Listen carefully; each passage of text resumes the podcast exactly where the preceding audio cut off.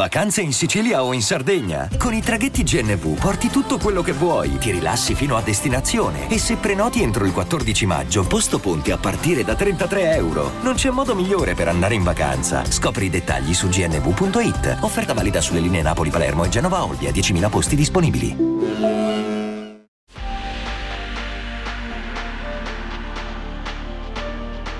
Questo è Storie di Videogame, il podcast per tutti quelli che come me non si accontentano di giocare ma vogliono saperne di più.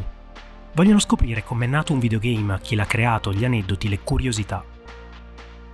Io sono Andrea Porta e nella puntata di oggi continuiamo la storia di Metal Gear, passando dalle origini del mito alla sua maturità. Siete pronti? Cominciamo!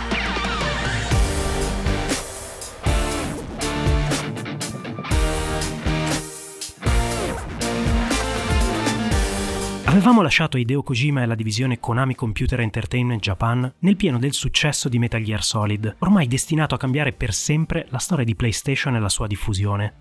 Non sorprende che Konami chieda da subito un seguito, ma inizialmente Kojima sembra più interessato a guardare verso orizzonti completamente nuovi. Dopotutto ha 36 anni compiuti e la saga di Metal Gear ha già occupato buona parte della sua vita professionale e creativa. Proprio quando in Konami arrivano le prime versioni provvisorie di PlayStation 2, con le quali il team può sperimentare con una potenza hardware mai vista prima, Hideo si fa personalmente incuriosire da una richiesta di Konami of Europe, che desidera mettere al più presto sul mercato un capitolo della saga Metal Gear dedicato espressamente al Game Boy Color, così da sfruttare la fama dilagante prima che si esaurisca. Le mie storie di videogame ti piacciono? Ora puoi sostenermi grazie al profilo che ho aperto su Kofi. Puoi trovarlo al link nella descrizione del podcast, nel profilo Instagram oppure digitando ko-fi.com slash storie di videogame e effettuare una donazione ricorrente o una tantum. Anche un solo euro al mese può fare per me un'enorme differenza, permettermi di fare ricerche più approfondite e migliorare la parte tecnica.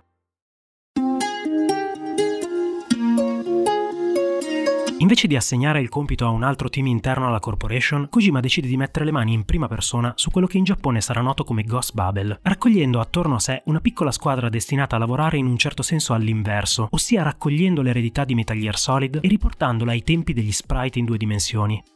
Il risultato è un ibrido tra gli originali Metal Gear con visuale dall'alto e il più recente Metal Gear Solid, in grado di sfruttare al massimo le caratteristiche di Game Boy Color e di stupire per la qualità delle animazioni degli sprite, davvero notevole rispetto ad altri giochi della piattaforma. Peraltro, anche dovendo rispondere alle esigenze di un pubblico più giovane, di comune accordo Kojima e il piccolo team scrivono una storia non del tutto connessa con gli eventi dei giochi principali, configurando la produzione come dichiaratamente non canonica. I tempi di produzione si dilatano non poco e il gioco uscirà con buon successo solo nella primavera del 2000, complici anche le pressioni di Konami Corporation affinché Hideo e la sua divisione Japan inizino a lavorare sulle versioni provvisorie di PlayStation 2 a un vero sequel di Metal Gear Solid. Hideo, dal canto suo, ha già nel cassetto una sceneggiatura piuttosto avviata, sulla quale ha iniziato a lavorare ancora prima che Metal Gear Solid arrivasse in Europa. Gli eventi prendono questa volta il via in Medio Oriente, ma su questo punto Kojima decide di fare marcia indietro quando le tensioni tra Stati Uniti e Iraq cominciano a farsi serie. Riambienta quindi la vicenda a New York, prima su una gigantesca portaerei e poi, dato che questa opzione si rivela sin troppo ambiziosa dal punto di vista del design, su una nave cisterna ormeggiata nel porto della città.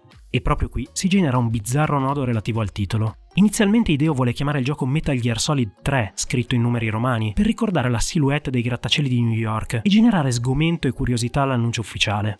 Questa idea tuttavia verrà giudicata sin troppo audace da Konami e porterà rapidamente a un recupero della numerazione corretta del secondo capitolo. Ad ogni modo, mentre un team di Konami parte alla volta della Grande Mela per catturare centinaia di foto e video utili alla produzione, Hideo decide di utilizzare una parte del cospicuo budget messogli a disposizione per attirare un talento internazionale nel team, il primo tentativo lo fa con il celebre compositore Hans Zimmer, ma il costo è eccessivo. Dopo aver apprezzato il suo lavoro sulla colonna sonora del film del 1998 The Replacement Killers, in italiano Costretti a uccidere, Kojima si mette quindi in contatto con il compositore Harry Gregson Williams e lo convince senza troppi sforzi a collaborare. È il principio di un sodalizio che durerà per più di dieci anni e conferirà alle vicende di Snake sonorità uniche. Williams parte da un lavoro di recupero, rivelandosi da subito molto rispettoso nei confronti del materiale originale riprende alcuni temi dei precedenti Metal Gear e attorno ad essi crea delle partiture orchestrali molto più dense, facendone dei capolavori destinati a risuonare nella memoria collettiva dei fan ancora oggi. Nel frattempo, i programmatori del team di Konami Japan si mettono duramente al lavoro al fine di creare un nuovo motore grafico che possa sfruttare appieno le caratteristiche di PlayStation 2 e la capacità aumentata del supporto DVD-ROM. In particolare si concentrano sul conteggio poligonale dei modelli dei personaggi, che raggiunge nuove soglie da record, e su una resa perfetta degli elementi atmosferici, essenziale per realizzare la visione di Ideo. Ma l'evoluzione non può essere solo grafica, e per favorire una circolazione fluida delle idee, una mattina Kojima si presenta in ufficio con una pila di quaderni sotto braccio. Da oggi questi sono i quaderni delle idee. Vorrei che ognuno ne prendesse uno e cominciasse a scriverci le idee che gli vengono in mente che potrebbero arricchire Metal Gear Solid 2. Potete appuntare di tutto, anche le cose più folli. Ogni sera li rivedremo insieme in meeting e le idee migliori verranno realizzate in gioco. Tra quelle che effettivamente hanno avuto un impatto sul gameplay, possiamo ricordare la possibilità di nascondersi negli armadietti e quella di sporgersi dagli angoli per scorgere eventuali minacce. Kojima decide di focalizzare ancora una volta la sua visione sugli elementi furtivi dell'esperienza, espandendoli il più possibile sfruttando le potenzialità dell'hardware PlayStation 2, non solo per migliorare gli aspetti grafici e arricchire il design, ma anche per proporre comportamenti sempre più evoluti dell'intelligenza artificiale in gioco. La base è sempre quella del classico sistema in più fasi successive all'individuazione da parte dei nemici, il quale ora prevede molte più variabili pensate per mettere il giocatore alla prova non solo nel momento in cui viene individuato, ma anche e soprattutto dopo, con lo stato di allerta degli avversari che può crescere dopo una prima individuazione. Tutto questo supportato da una riscrittura dell'intelligenza artificiale quasi completa, con il prezioso contributo di Motosada Mori, ex membro della legione straniera e persino guardia del corpo del Dalai Lama, poi divenuto il consulente militare di fiducia del team Metal Gear. E quelle che passano negli uffici di Konami sono giornate imprevedibili, dove game designer e programmatori si trovano a imparare in prima persona come si muove un comando, impugnando armi finte tra le loro stesse scrivanie.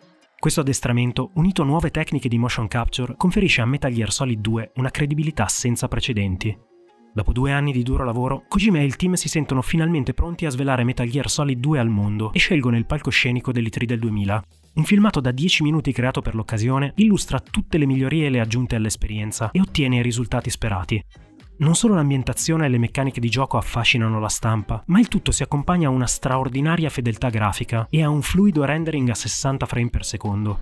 In un istante, Metal Gear Solid 2 diventa il gioco più atteso del 2001 e la sua presentazione ha un sensibile impatto sulle vendite di PlayStation 2. Eppure, di ritorno a Tokyo, il team di Kojima deve prepararsi ad affrontare sfide enormi.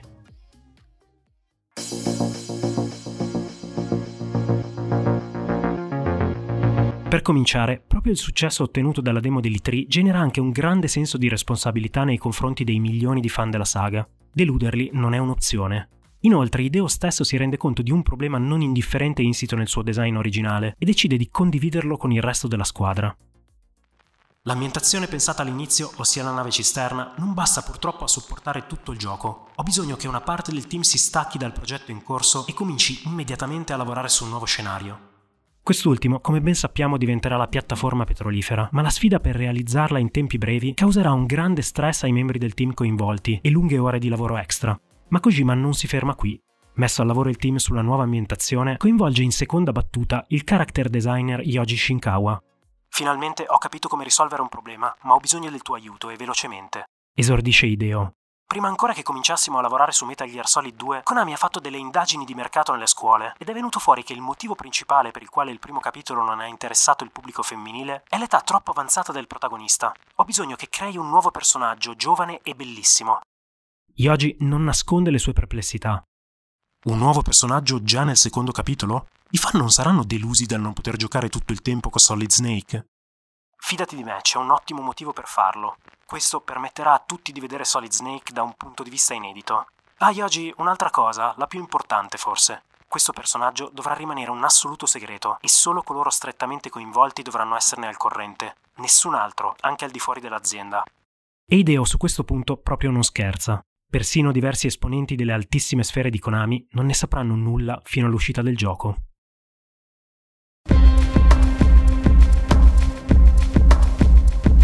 Con un altro anno passato e l'avvicinarsi dell'E3 del 2001, Ideo tesse una rete di inganno destinata a catturare anche gli stessi fan. Il nuovo trailer realizzato per l'occasione contiene diverse sequenze fittizie che non compariranno nel gioco finito, volte a nascondere la presenza del vero protagonista Raiden e a depistare il più possibile i conoscitori della saga. Una mossa che, come vedremo, avrà effetti a lungo termine tutt'altro che secondari. L'estate passa in fretta, l'attesa per Metal Gear Solid 2 cresce e l'11 settembre 2001 il mondo cambia per sempre. Attoniti come tutto il resto del mondo davanti alle immagini della CNN, Kojima e il team decidono di mostrare il massimo rispetto nei confronti della distruzione delle torri gemelle, rimuovendo il World Trade Center dallo skyline ed eliminando una sequenza di gioco che avrebbe visto l'isola di Manhattan parzialmente distrutta da un attacco. Con questi ultimi aggiustamenti, a fine novembre 2001 Metal Gear Solid 2 è finalmente pronto ad uscire, con una release europea che arriverà nei primi mesi del 2002. Il milione di copie arriva già nei primissimi giorni di vendite, testimoniando la grande attesa riservata al gioco, e ben presto le vendite superano i 7 milioni di pezzi. La stampa di settore lo definisce un assoluto capolavoro. Le vendite di PlayStation 2 si impennano e proprio nel bel mezzo di questo assoluto trionfo di vendite, critica e entusiasmo dei fan, Kojima si sente pronto a ritirarsi definitivamente dalla saga. Poco dopo l'uscita di Metal Gear Solid 2 riunisce l'intero team di sviluppo per un discorso di commiato a sorpresa. Vi ringrazio per questi incredibili anni di lavoro e per i risultati ottenuti. Penso di aver detto tutto quello che volevo e potevo dire con la saga di Metal Gear e per me è arrivato il momento di spostarmi su altri progetti. Chi desidera sostituirmi come capo del progetto può candidarsi spontaneamente nel mio ufficio a partire da oggi. In mezzo agli sguardi attoniti dei colleghi, Ideo torna alla sua scrivania e aspetta. Le ore passano. Nessuno si presenta, né quel giorno né i giorni successivi. I fan rimangono pieni di domande sul futuro della saga. Trascorso qualche giorno, Ideo tira un grande sospiro, rinuncia ai suoi piani personali e si mette al lavoro sul terzo capitolo. Lo fa partendo da una semplice domanda. Perché io in primo luogo volevo allontanarmi dalla saga di Metal Gear? La risposta gli arriva dopo qualche ora di riflessione. Non è il mondo delle spie e degli intrighi ad averlo stancato, quanto lo stesso Solid Snake. Il suo arco narrativo è completo e non c'è altro da dire al riguardo. Approfittando di un periodo di ferie programmate dopo l'uscita di Metal Gear Solid 2, Kojima fa quello che gli riesce meglio. Si isola completamente e lascia che a guidarlo sia l'ispirazione. Decide così di tornare indietro nel tempo e raccontare la storia di colui con il quale tutto è cominciato.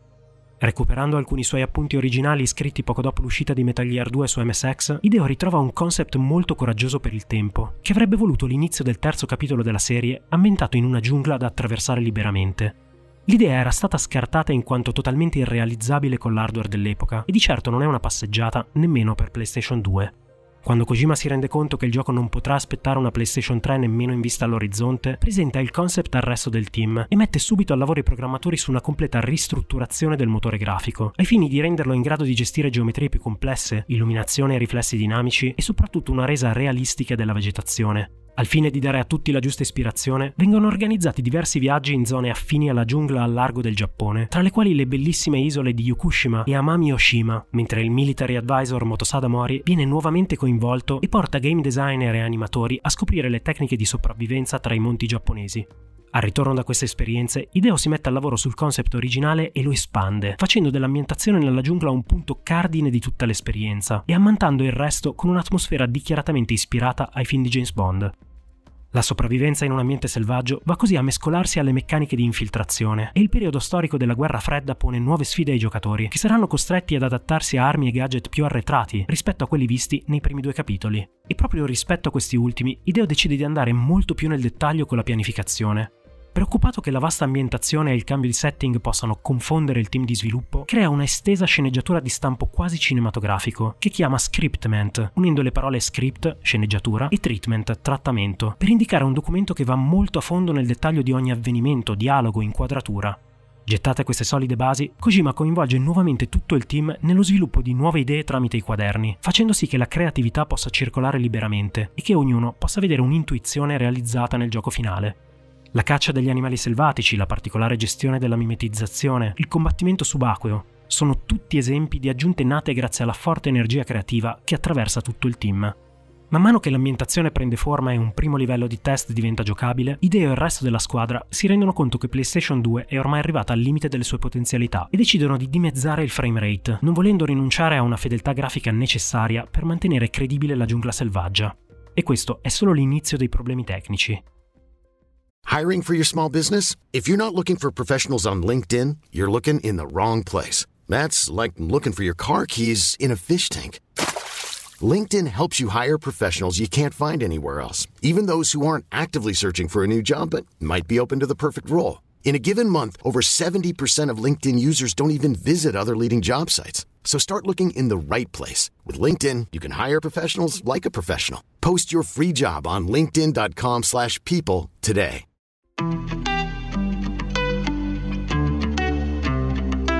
Abituati a lavorare con ambientazioni chiuse e per lo più piatte, tutti i dipartimenti subiscono il forte shock derivante dal confrontarsi con terreni irregolari, elementi climatici, densa vegetazione, il che richiede aggiornamenti massicci del motore grafico e dei sistemi di motion capture.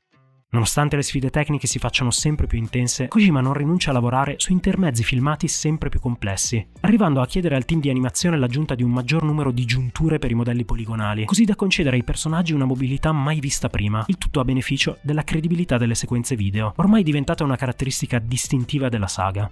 Ancor più dei capitoli precedenti, Metal Gear Solid 3 Snake Eater è figlio di un processo creativo che sembra ormai cementificato, fatto di una leadership di ferro da parte di Kojima soprattutto nelle fasi iniziali, con una pianificazione che sembra non lasciare molto spazio al contributo personale, eppure nelle fasi successive dello sviluppo ognuno ha la possibilità di vedere una propria idea integrata in quella che non di meno rimane una creazione assolutamente autoriale.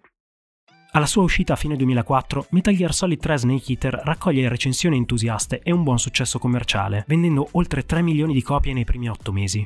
Tuttavia, la differenza rispetto ai numeri fatti registrare dal predecessore è evidente e questo si deve a diversi fattori. Il cambio di protagonista, per quanto fortemente voluto da Kojima, ha indubbiamente un impatto sui fan, così come una trama che per forza di cose non porta avanti gli eventi e una PlayStation 2 ormai sulla via del lento tramonto.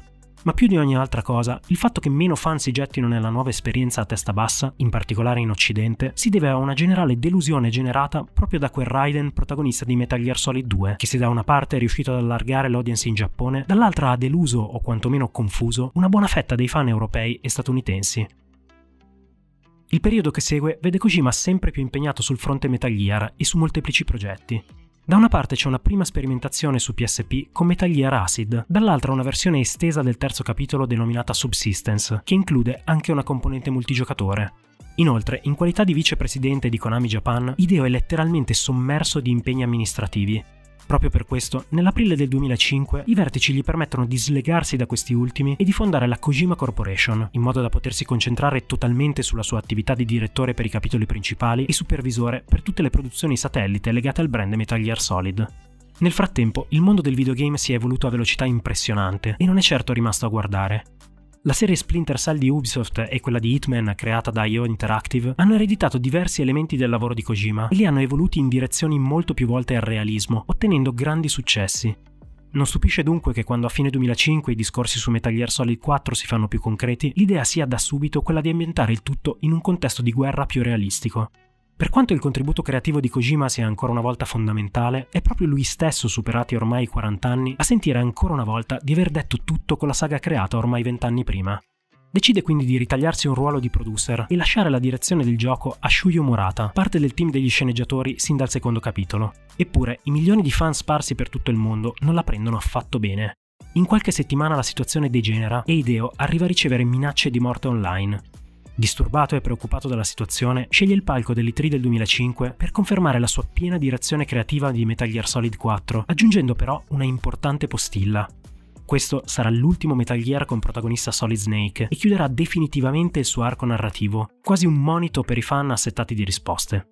A margine di questi annunci viene mostrato un breve prototipo realizzato con il motore grafico del terzo capitolo, dal quale si evince chiaramente che l'ambientazione sarà proprio quel Medio Oriente che già doveva fare da sfondo al secondo capitolo e che lo scenario sarà quello di una guerra totale. Con i fan più accaniti messi finalmente a tacere, Kojima Productions si prepara ad affrontare una sfida tecnica ancora una volta enorme e parte dalla complessa architettura di PlayStation 3 e della sua struttura multicore, ancora disponibile solo sulla carta. Sin dai primi prototipi realizzati con il motore di gioco, programmatori e artisti pensano di poter mirare molto in alto non solo con la fedeltà grafica, ma anche con la complessità e la dinamicità delle ambientazioni. E proprio questo apparentemente immenso potere tecnologico genera in Ideo il desiderio di andare molto oltre quanto fatto fino a quel momento e fare di Metal Gear Solid 4 un'esperienza capace di immergere il giocatore in qualcosa di più di un set cinematografico creato ad hoc per ospitare determinate azioni, semmai in un ambiente organico dotato di regole sue, capace di evolvere e modificarsi attorno al protagonista e in base alle sue scelte. La completa distruttibilità di ampi ambienti liberamente esplorabili diventa uno degli obiettivi, così come un sistema di spostamento fluido e dinamico, basato solo sull'imprimere la corretta direzione al personaggio, oltre alla disponibilità di oltre 100 armi in gioco. Quando tuttavia i primi kit di sviluppo di PlayStation 3 arrivano in Konami e si inizia a lavorare per adattare i prototipi, la realtà appare da subito evidente. Kojima Productions non è ancora pronta per un gioco a libera esplorazione e seppure con molto rammarico, Kojima decide di ridimensionare notevolmente il progetto, tagliando le mappe aperte e la distruttibilità degli ambienti. Quello che segue è un ciclo di sviluppo tutto sommato tradizionale per la saga, con il team che visita diverse location coinvolte nella trama e successivamente si mette al lavoro per ricrearle con un motore di gioco potenziato, concentrandosi soprattutto su ricreare un feeling realistico per il gigantesco campo di battaglia medio orientale che fa da sfondo a una buona parte della produzione, con interventi approfonditi sull'intelligenza artificiale nemica, ora necessariamente in grado di muoversi in maniera realistica in uno scenario di guerra totale. Molti sforzi vengono fatti anche per aggiornare il sistema di mimetizzazione visto nel terzo capitolo, rendendolo più dinamico e adatto a uno scenario mutevole, e per offrire una telecamera gestibile liberamente dal giocatore. Tutto questo viene mostrato in maniera concreta all'E3 del 2006, con una risposta notevole da parte dei fan, incuriositi dalla nuova direzione e dal confrontarsi con una versione molto più anziana dell'indiscusso eroe della saga. Al ritorno da Los Angeles, tuttavia, Kojima Productions deve confrontarsi ancora una volta con la dura realtà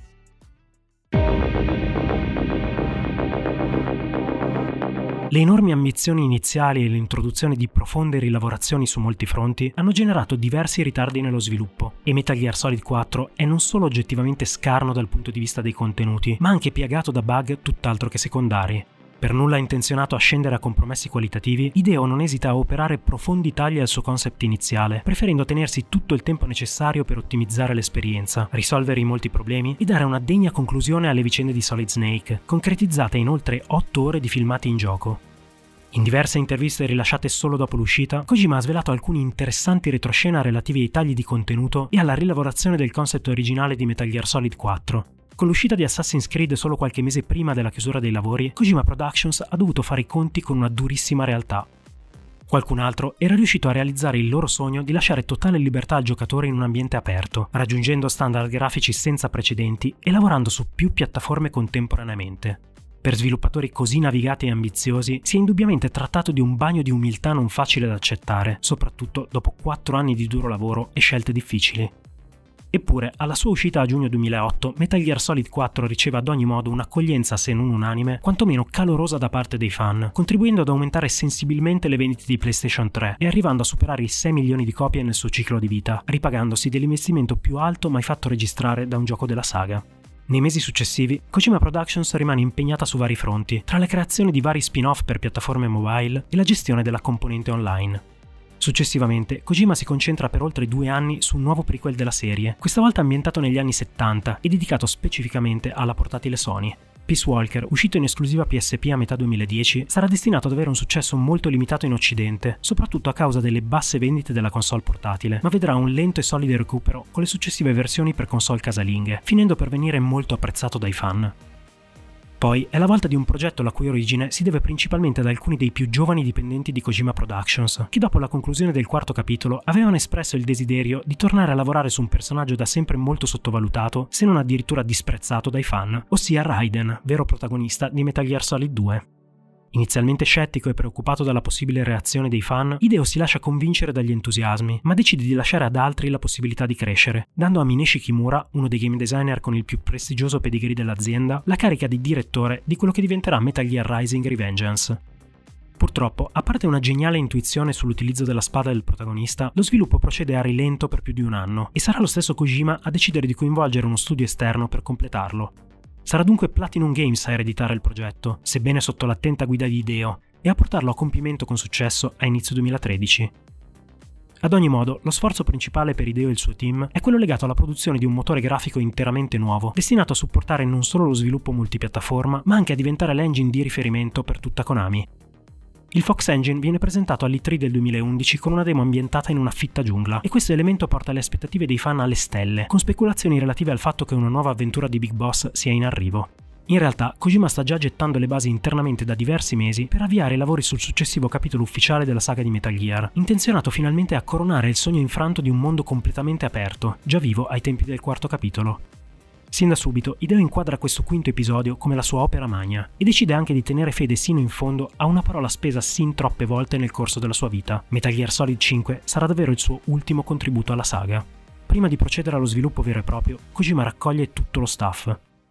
Da quando abbiamo cominciato a lavorare insieme su Metal Gear, il mondo dei videogame è profondamente cambiato e le esperienze open world sono quello che il pubblico si aspetta maggiormente. È arrivato il momento di rendere Kojima Productions un team multiculturale e da oggi diamo ufficialmente il via a un giro di assunzioni all'estero. L'intenzione è chiaramente quella di attirare talenti che abbiano già lavorato su giochi ad ambientazione aperta, che possano accelerare l'apprendimento di Kojima Productions in un ambito nel quale non ha esperienza. Mentre il nuovo team prende forma, Hideo si concentra sugli aspetti narrativi della nuova produzione e, intenzionato a prendere commiato dalla saga nella maniera più spettacolare possibile, crea una fitta rete di inganno attorno al suo annuncio ufficiale, Durante gli Spike Video Game Awards del 2012, un nuovo studio di sviluppo svedese di nome Moby Dick Studio annuncia The Phantom Pain, un misterioso gioco che sembra avere molti collegamenti stilistici con la saga di Metal Gear, ma Hideo dichiara di non saperne nulla. L'inganno durerà per diversi mesi, con milioni di fan di tutto il mondo alla costante ricerca di indizi nelle interviste e nei trailer. E solo alla Games Developers Conference del 2013 si svelerà quello che molti danno già per certo. Moby Dick Studio non esiste e The Phantom Pain è ufficialmente il titolo di Metal Gear Solid 5. Al di là dei sotterfugi per i quali ormai è famoso, Kojima spende molto tempo nell'apportare alcune sostanziali modifiche ad aspetti ormai considerati immutabili per la saga, come la devozione nei confronti delle lunghe sequenze filmate, che vengono notevolmente accorciate nei nuovi concept. Con il nuovo progetto arriva anche l'addio a David Hayter, storico doppiatore del protagonista, in favore di Kiefer Sutherland, la cui voce verrà ad ogni modo sfruttata solo in piccola parte, dato il netto taglio ai dialoghi. Nel mentre, i lavori sul Fox Engine e sull'ambientazione a mondo aperto procedono, culminando nella primavera del 2014 con l'uscita di Ground Zeroes, a tutti gli effetti un prologo del quinto capitolo. Per quanto criticato da molti per essere poco più di una demo a pagamento, l'assaggio ottiene l'effetto sperato e l'hype schizza alle stelle. Ancora una volta, tuttavia, Kojima Productions deve fare i conti con le proprie ambizioni. Lo sviluppo, già piegato da uno sforzo immane per rimanere nei tempi prefissati, procede con grandi difficoltà data l'enormità del concept, e questo nonostante venga aperta a Los Angeles una sussidiaria dell'azienda appositamente per aiutare il team giapponese, causando forti nervosismi in Konami e continui ritocchi del budget verso l'alto.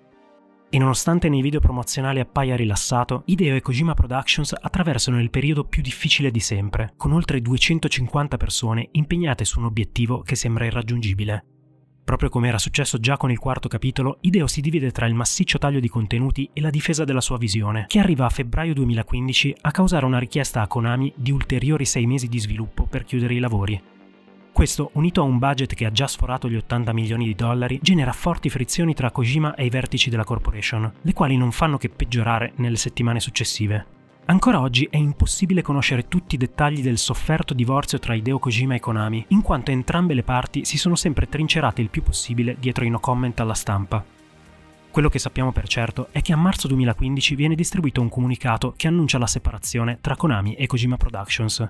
Si specifica che Hideo continuerà a guidare lo sviluppo di Phantom Pain fino all'uscita del gioco, ma successivamente ogni suo legame con la saga sarà da considerarsi concluso. Infine, il nome di Kojima viene immediatamente rimosso da ogni materiale promozionale e dalla copertina di Metal Gear Solid 5. La reazione dei fan, nemmeno a dirlo, è assolutamente negativa e molti sono preoccupati che in realtà Hideo sia intenzionato ad allontanarsi prima che i lavori sul gioco siano conclusi. Dal canto suo Kojima fa di tutto per raffreddare gli animi e rassicurare l'utenza, rimanendo alla guida del progetto sino all'ultimo. Alla sua uscita The Phantom Pain viene salutato con entusiasmo dalla critica e fa registrare numeri di vendita solidi ma non eccezionali, probabilmente appena sufficienti per coprire gli enormi costi di produzione e marketing.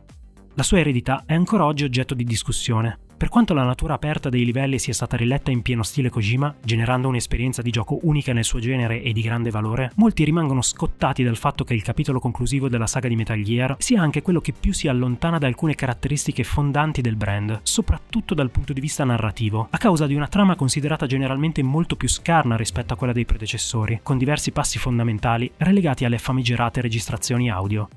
In retrospettiva, non c'è dubbio sul fatto che i tagli operati durante la produzione abbiano pesato sul risultato finale, ma è anche probabile che la disperata ricerca di un'apertura delle ambientazioni e i conseguenti tagli abbiano sbilanciato una formula unica, non facile da cambiare senza rompere delicati equilibri.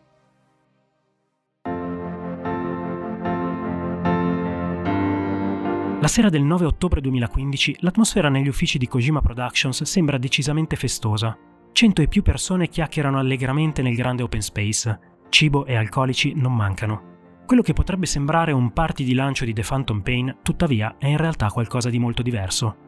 Quella festa non è solo dedicata a celebrare l'addio di Hideo Kojima a Konami dopo quasi 30 anni di carriera e successi, ma segna anche simbolicamente l'inizio di una profonda trasformazione della corporation che ha dato i natali ad alcune delle saghe di videogame più influenti della storia, delle quali Metal Gear è un fondamentale esponente.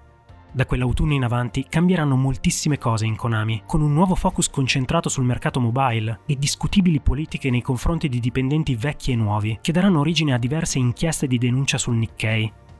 Possiamo senza dubbio dire che quando a notte fonda, dopo aver stretto le ultime mani, Hideo Kojima attraversa per l'ultima volta la porta di Konami, porta con sé un intero pezzo di storia del videogame. L'influenza della saga di Metal Gear sul mondo del videogioco è ancora oggi difficile da calcolare nella sua enormità e oggetto di continue analisi e approfondimenti. Studiando nella storia è evidente come la vera forza di Kojima e dei talenti dei quali si è circondato sia stata quella di mantenere sempre viva la quintessenza del genere basato sull'infiltrazione, adattandolo molteplici volte agli inevitabili cambiamenti generazionali, in oltre 30 anni, per quanto Metal Gear sia inevitabilmente cambiato, persino passando dall'essere antesignano all'adeguarsi in parte a trend imposti da altri, Kojima e la sua Productions non hanno mai tradito se stessi, perpetuando ben oltre ogni più rosea aspettativa non solo un intero genere da loro definito, ma anche lasciando la propria indelebile impronta su un modo unico di fare intrattenimento e di comunicarlo. Vi ringrazio per l'ascolto e vi invito a votare e seguire il podcast se quello che faccio vi sta piacendo. Ringrazio i miei nuovi supporter su Kofi, dove potete supportare il podcast con una donazione cliccando sul link in descrizione. Vince, Bonzo, Sigmeyer, Alessio, Francesco, Matteo, Caperol, Federico, Fabio, Ander, Simorist, Gerardo, Gambaramba, Gianluca, Retacchino, Ste, Weiner, Edo, Paolo, Xtram, Mr. Mafro, Matt. Grazie infinite per il supporto. Se volete darmi consigli su videogame o saghe che vorreste vedere trattate in futuro, potete trovare tutti i miei contatti in descrizione. Alla prossima puntata! Da ogni euro, se acquisti Dyson V15 Detect Submarine o Dyson Gen 5 e restituisci il tuo aspirapolvere usato funzionante, puoi avere un rimborso fino a 150 euro, perché ogni euro batte forte sempre. Fino al 19 maggio. Termini e condizioni su euro.it.